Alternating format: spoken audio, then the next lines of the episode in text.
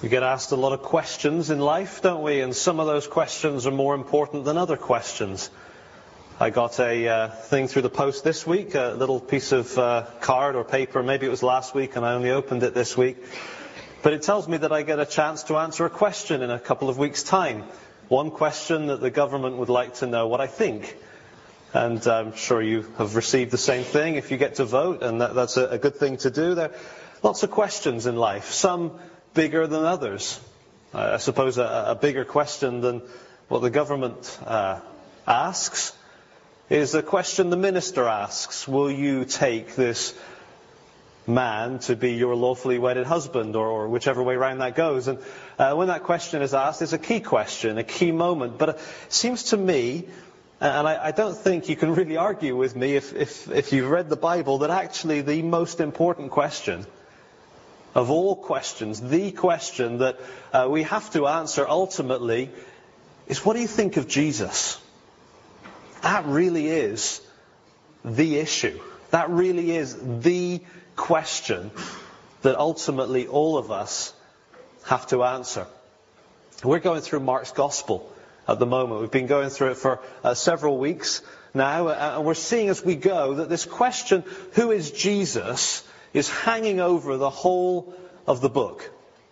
Now, it's interesting, actually, that in the first chapter, in the first verse, the first line, Mark makes it absolutely clear who Jesus is. He says, this is the beginning of the gospel of Jesus the Christ, the Son of God.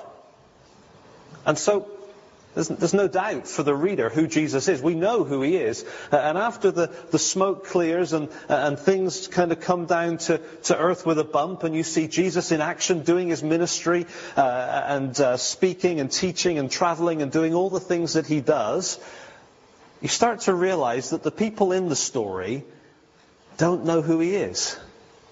His family, we saw last week, even his own family didn't know who Jesus really was. The religious leaders, the experts, the ones that should have understood better than anybody who this man was, they did not understand. And even his disciples, the people that got to spend day and night, months and months on end with him, they still seem to be confused. And as we go through these chapters of Mark's Gospel, the question of who is this Jesus is a question that is permanently hanging over the entire story, until we come to chapter 8. And that's what we're going to look at this morning. The very center of the book, Mark chapter 8, it's like the hinge where the whole story turns. It's almost as if, from the way Mark's presented it, the whole story has been kind of a north story, heading north in the land. And we're going to get to the northernmost place, and we're going to turn south. It's the point at which the story turns, and it all hinges on the question, what do you think of me? Jesus asking his disciples, what do you think of me? And so we'll come to that in a moment. But let's look, first of all, at the story that happens just before he asks them the question. It starts in verse 22. Let's just read that straight through and then think about that story. Try to imagine, if you can, what this must have been like for this person. Here's a blind man. It's the first blind man to be healed in Mark. There's another one. We'll see him tonight, no pun intended. But we'll have the other blind healing this evening. And they act a bit like bookends around a section of the book. And we'll see. We'll think more about that tonight. That's not our concern right now. But this is an important healing, and it's a unique healing. It's not unique because it's a blind man. I've already said there's two of those in Mark. But it's unique for another reason. Among all the Gospels, there's something that happens in this story that we do not see anywhere else. See if you can spot it. Don't worry if you can't. Verse 22. They came to Bethsaida, and some people brought a blind man and begged Jesus to touch him. He took the blind man by the hand and led him outside the village. When he had spit on the man's eyes and put his hands on him, Jesus asked, "Do you see anything?" He looked up and said, "I see people. They look like trees walking around." Once more, Jesus put his hands on the man's eyes. Then his eyes were opened, His sight was restored and he saw everything clearly. Jesus sent him home saying, "Don't go into the village." Must have been an amazing experience, something that we cannot possibly imagine, really, can we? What it would be like to not be able to see years on end, maybe for a lifetime, although it doesn't say that in this case, but we don't know how long this man was blind. And then he meets Jesus, and Jesus does what Jesus does, and he can see. Can you imagine? I kind of hope it was a day like this. For that man's sake, don't you? It'd be a shame to be able to see and have it be like most days in Chipper. No, it would be wonderful, wouldn't it, to go from pitch black to suddenly having the beauty and the brightness and all the colours of creation all around, and the olive trees and the leaves and the birds and the faces of people all different from each other, and all the hair slightly different from each other, and the different types of clothing and the different colours of food and all the fruits, and suddenly to see it all would be such an amazing moment. It's not unusual for Jesus to heal someone. We've seen it lots of times in Mark. We see it in all the Gospels. It's not unusual for him to heal a blind person. I think that's the miracle he does the most. Something like 6 or 8 times in the Gospels. It's not unusual at the end of the story to have Jesus say to him, "Don't go into the village." Remember, we've seen that before, haven't we, in Mark? It seems like Jesus does miracles and then he says, "Shh, keep it down." That's what he's saying to this chap, isn't it? Don't go into the village. You walk into the village, everyone's going to ask you how you know where you're going and why you haven't got your stick anymore. You know, so don't go there because I don't want this spread around. That's not unusual for Mark's Gospel. It seems strange to us, doesn't it? I've always heard, maybe you've heard the same thing, going to church, and I've always thought this, and it's always made sense to me that the reason Jesus did miracles was to demonstrate who he was. If Jesus was sent from God, or even if Jesus was God himself, wouldn't it make sense that he would do miracles so that everyone could know that he's not just human, he's divine? And yet in Mark's Gospel, Jesus doesn't seem too concerned about that. Time and time and time again, he does a miracle, or he casts out a demon, or he deals with a situation, and then he tells them, just shh, just keep it quiet. Almost as if being famous, almost as if having the word spread, almost as if people knowing about his power was not what he wanted. We'll come back to that in a minute. So, if it's not unusual to heal a blind man, and it's not unusual to tell him to be quiet, essentially, and even the spitting part, I mean, that's a little bit uncouth, isn't it? Can't be doing that sort of spitting stuff.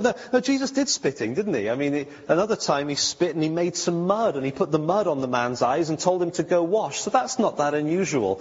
But what is unusual is the fact that Jesus, how can we put this gently? Jesus has to have 2 goes. Do you notice that? The first time, okay, what do you see?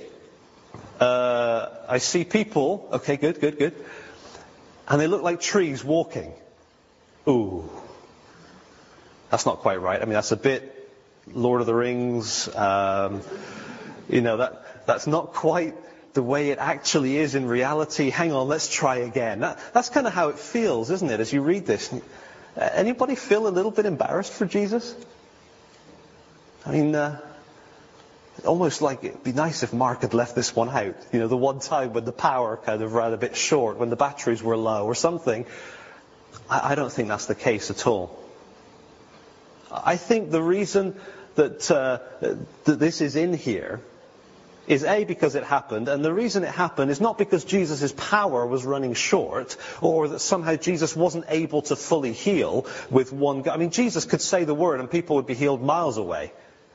It's nothing to do with Jesus' power. It's almost like it's putting it round the other way and saying, look how patient Jesus is. You don't get any sense of frustration out of Jesus. You don't get Jesus saying, Oh, what do you mean like trees? You people, you don't have enough faith. Let me fix this for you. You know, there's no frustration. There's no tension. He just takes the second step.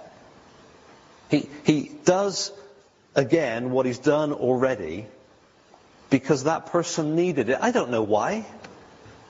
But I have an idea why when I look at the Gospel of Mark and I see where Mark has placed this story. Because what's happening here in this story is a picture for us of what's happening in Mark over several chapters. Let me explain what I mean. Jesus is not purely about power. Jesus is also extremely patient. And over the course of several chapters, he's been journeying with his disciples. Imagine, if you will, put your sandals on. Imagine that you're with the disciples, traveling with Jesus. It must have been amazing, don't you think? To have breakfast with Jesus.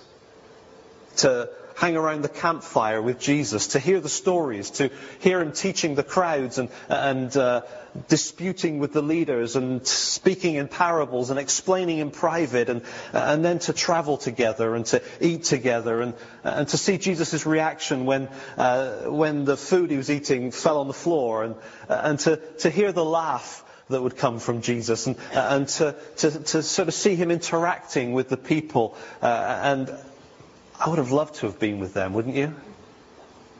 And over the course of many months, these men had been with Jesus, and the question that had been hanging over their heads is the question that hangs over Mark's Gospel. Who is this man? Last week in the evening, we had the stilling of the storm, and they're terrified. There's a storm. He stills the storm. And their question after that, what kind of man is this? Even the wind and the waves obey him. At the end of the story, they're terrified. They're afraid of the storm, but once he stills the storm, they're terrified, asking, who is he? There's something about him. What's going on? Who is he? And over the course of these chapters, that question in the back of their minds, they're walking with him, they're watching him, they're learning, and gradually it's becoming clearer, but it's gradual. In fact, it's so gradual that Jesus actually takes them through things more than once. Twice. He feeds a multitude in chapter 6. There's 5,000 men plus women and children. He takes 5 bread rolls and he feeds 5,000 men. And there they are, picking up the crumbs at the end and the leftover bits of bread, and they fill 12 baskets full. And that's probably quite a startling moment if you're one of them. And then he takes them across the sea. He sends them across the sea. And as they're going across the sea, he comes across the sea, only he doesn't have a boat and he's not swimming. He's walking. And they are just, they can't fathom what's going on. And he says, don't be afraid. And actually he says, I am, right there. It's kind of interesting, a bit like Mark. It's quite a strong statement. And there he is walking on the water. And Mark says they were still confused about the bread. Okay. And then they get to the other side and there's some miracles and stuff. You'd think they put 2 and 2 together. I mean, come on, guys. He's just fed a multitude in the wilderness, as it were, with bread from heaven. I mean, this is so Bible, isn't it? You know, bread from heaven. Come on, this is. And then he's walking on water, saying, "I am," and they're still going, "Who is he? Who is he?" And so Jesus does it all again. Yeah, different crowd, 4,000 this time, 7 rolls, but he feeds them. And at the end of it, they pick up the leftovers and they've got baskets full again, I think 7 this time. And then they get to go across the sea again.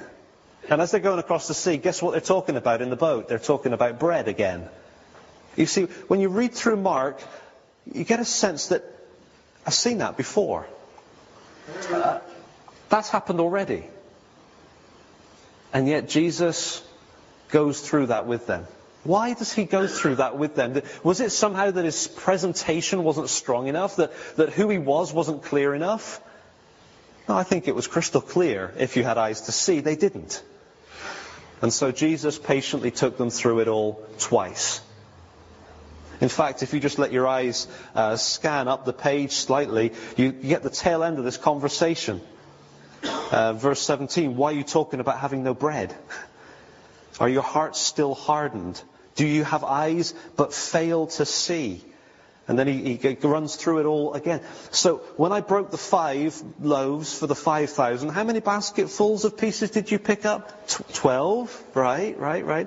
Okay, and when I broke the 7 for the 4,000, how many then? 7, yeah, okay.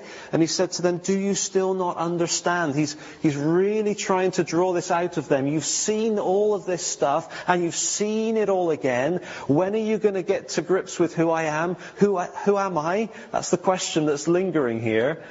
And then Mark gives us this story about a blind man, and Jesus touches him twice. And then he can see clearly. I know we don't like responding too much in these kind of circles, so maybe just put your hand up this much, but put your hand up just a little bit if you're thankful that Jesus is patient. Oh, look at that. I know I am. I'm thankful that Jesus doesn't say, hey, I've taught you that. Forget it. I'm moving on. Sometimes we need things twice, don't we? 3 times, 5 times, 10 times, 50 times. I mean, I'm a 50-time person. Jesus patiently works with us to teach us what we need to learn, to help us come to grips with who he is, which is the most important question of all. And so then we come to verse 27 in Mark 8. Here's the hinge. Here's the turning point. Having gone through all of that and gone through it again, maybe now they will see clearly.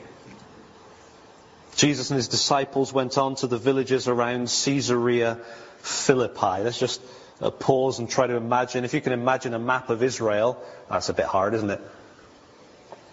Imagine a map of anything. Doesn't particularly matter at this point. Think of what's right at the top.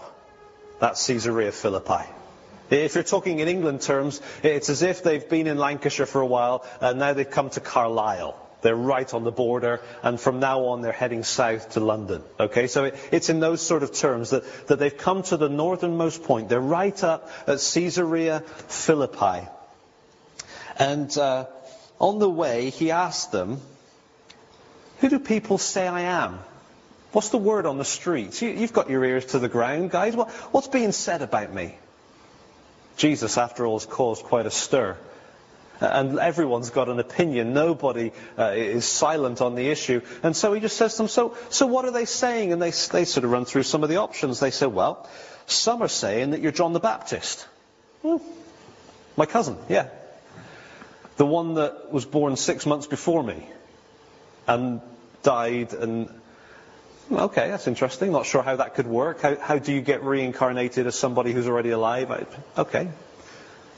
But what else do they say? Well, some of them are saying Elijah. Wow, that's quite a label. I mean, why? Well, you know Jesus. I mean, you do miracles, and he did miracles, and he never died. And so maybe they're saying maybe you're Elijah and you've come back. Okay, I can see that. But what else? Well, some of them are saying one of the prophets, so Isaiah, Jeremiah, one of those. Well, that's quite a compliment. Those are the big guns in Old Testament terms. But then Jesus focuses in on them.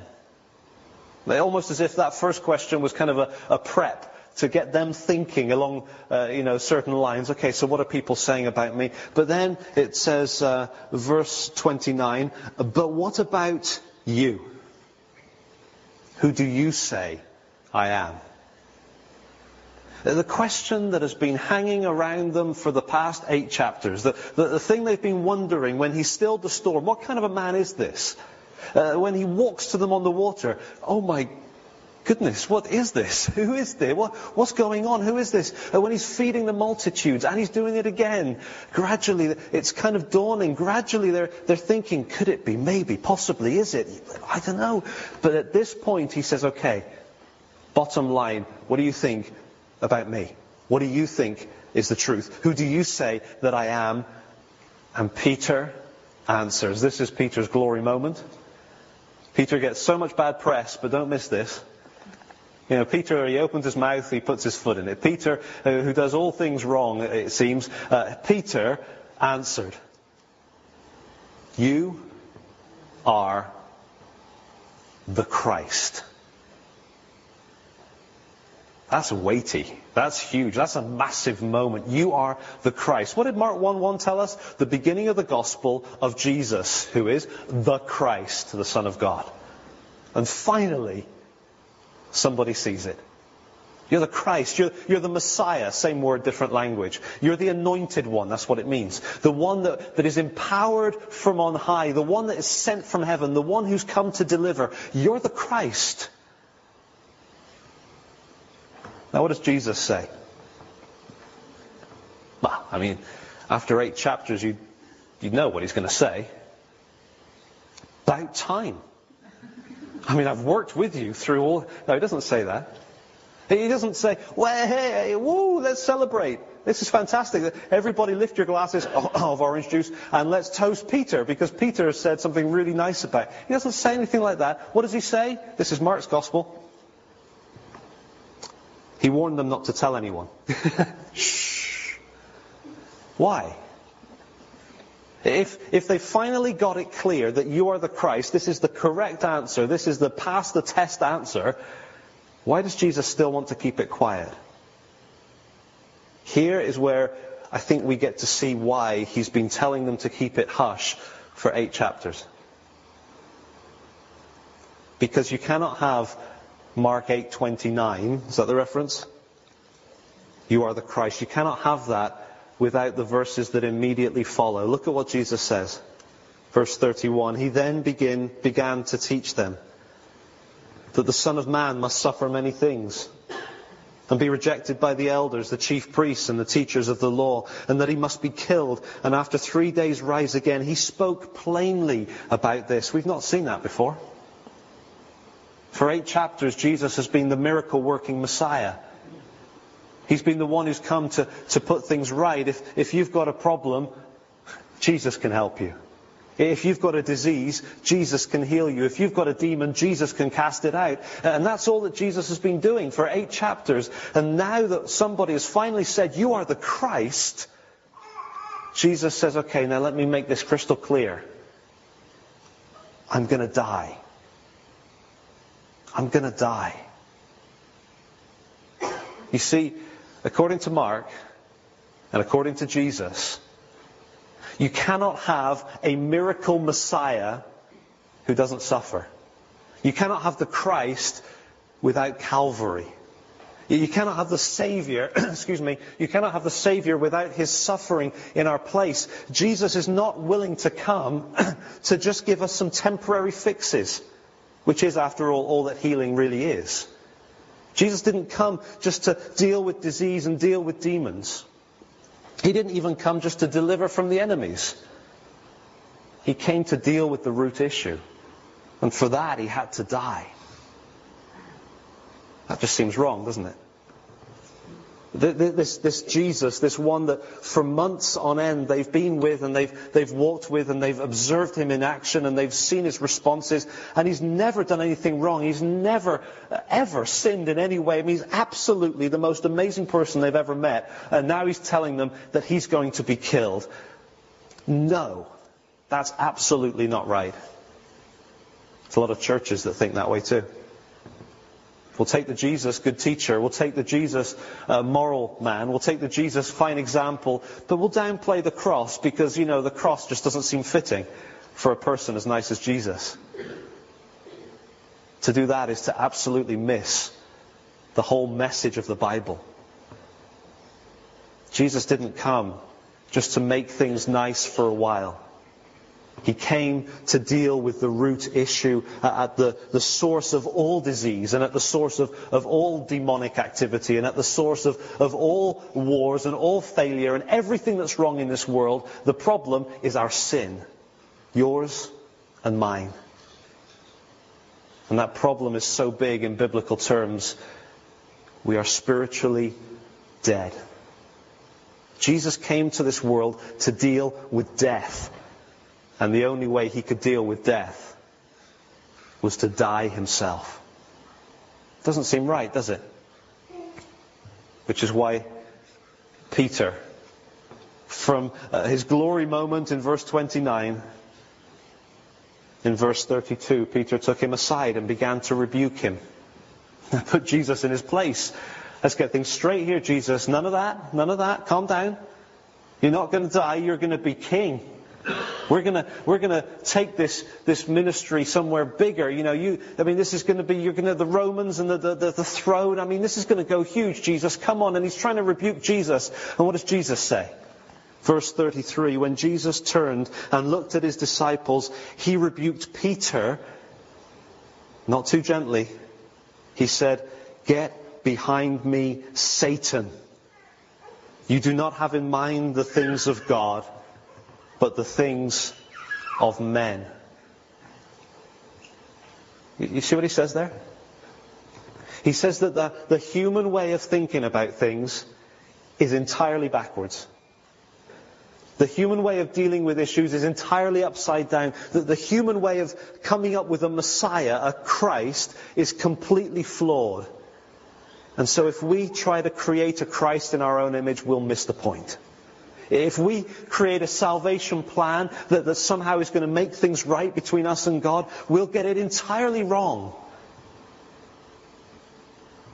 And so Peter, with all the best will in the world, rebuking Jesus, Jesus says, your thoughts are human thoughts. Your thinking, your voice is the voice of Satan. You are entirely opposed to everything that God plans.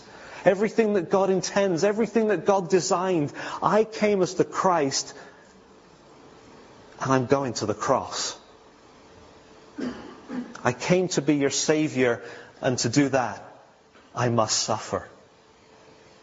This is a powerful moment.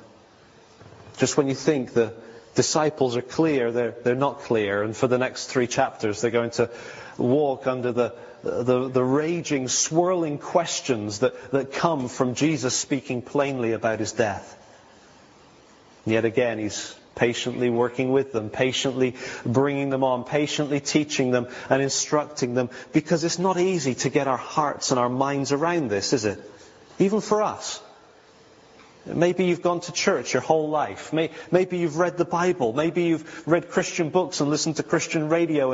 And on every form the government's ever sent, you've ticked Christian with a big smile. And yet, maybe even we continue to struggle with the fact that the cross is the very center, the very focal point of God's plan. We wish it were another way, don't we? We wish there was some other thing that we could do or that God could do, or there's got to be something else, but there isn't. Because that is the seriousness, that is the reality of the mess that this world is in. And so we can complain as much as we want, but Jesus says those thoughts come from the pit of hell. Because God, the way God thinks, the way God sees things, God looks at this mess. Let's make this personal. God looks at you and he says, there's only one way that I can get you to be alive the way you were supposed to be. There's only one way that I can give you life and I can bring you into a relationship with me. There's only one way that we can be together and we can relate and we can be everything that it was supposed to be. He looks at you, he looks at me, and he says, I'm going to have to die. I just read The Lion, the Witch, and the Wardrobe with a couple of my girls. Powerful book, isn't it? That point where Aslan is just sort of sad, melancholic in some way. And in the night he heads off and the 2 girls go with him. And they don't grasp it, but he knows it. The most powerful creature, he knows, creature is probably the wrong word for Aslan, isn't it? But he knows what he's facing, and he goes. And he allows himself to be killed. That's what Jesus did.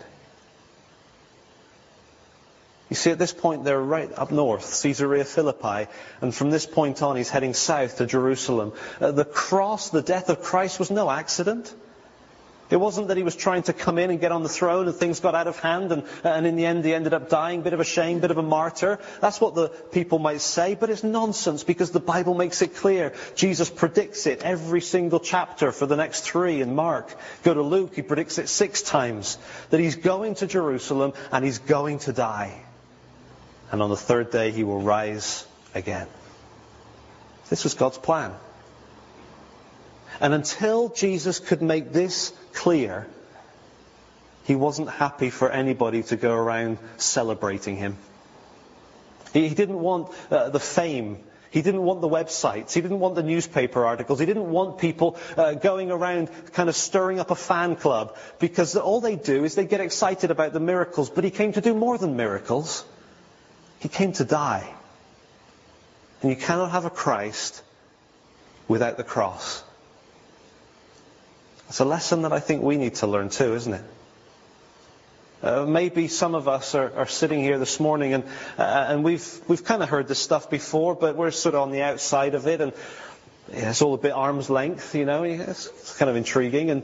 And one thing that you are prepared to accept, you know, not convinced by all the miracles necessarily, or still a bit skeptical about different aspects of the Bible's teaching. But one thing that is absolutely clear is that Jesus was a good chap. I mean, he was good. He was a good teacher. He was a good example. He was good. And maybe if we will, you know, respond to him, then maybe good things will happen to us. Hear what the Bible says. That is completely, completely wrong. You cannot view Jesus that way. That's simply not an option. To view Jesus as somebody who's good is not enough. Even to view Jesus as somebody who can do you good, it is still to completely and utterly miss the point. Who do you think Jesus is? What do you think of him?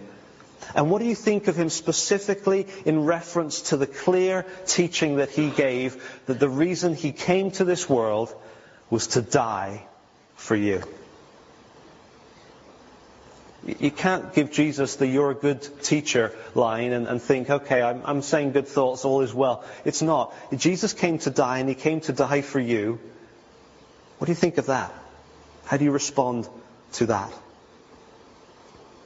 I suppose there's only two options, really. There's the option that says, I don't need you to die for me. I've got it all under control, thank you very much. I can handle my death my own way. You say I'm dead, I don't feel dead, I'm alive, and I'm going to fix things. Okay, that's one option. Never seen a dead person fix their problem before. Or you can say, okay, you came and you came to die, and you came to die in my place so that somehow I can, even though I'm dead, I can have life. Even though I'm completely separated from God, I can be in a relationship with God. I don't grasp that fully. I don't understand it. I don't comprehend it. But I accept it. That's the option. Either you reject or you accept. Either you say no thank you or yes please.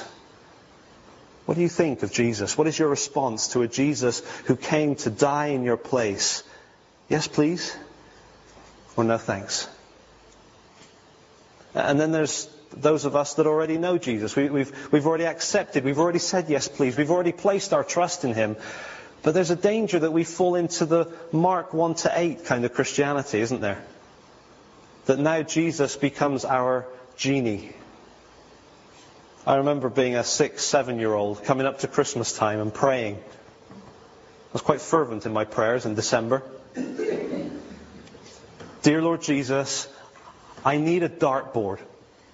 That was one very fervent prayer for quite a few weeks one year. Didn't get it that year. Obviously didn't pray hard enough. I need a dartboard. Oh, and also there's this CD that I really would like to own too. And would you please give that to me? And oh, I've hurt my wrist playing football, and I can't play football for 2 weeks. Would you heal my wrist? It's that kind of Jesus, my genie in heaven kind of view of Jesus. Some of us fall into that, don't we? Where somehow Jesus is there to serve our needs. Jesus he's a healer. He deals with demons. He deals with problems. He deals with issues. He delivers. So Jesus, deliver me. Here I am. I need you. And we fall into that. And I think Mark 8 challenges us again and says, no. You've got it all backwards. Jesus didn't come to give you nice things so that you can be comfortable in your life. Jesus came to give you life. And he came to give you life by giving his.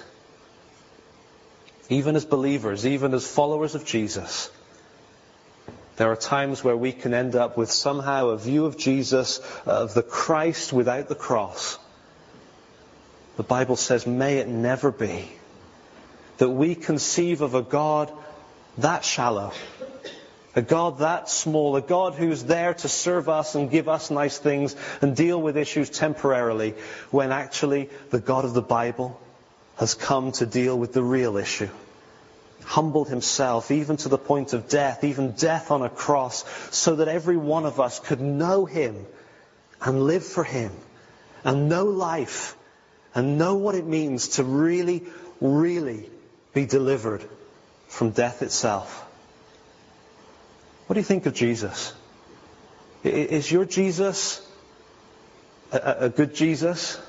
Is your Jesus a miracle-working Jesus? Is your Jesus a Jesus that maybe one of these days will answer the prayer you keep praying because he hasn't come through yet, but you know he will because that's the kind of Jesus he is? Or is your Jesus the Jesus of the Bible? The one who came to die so that we can live.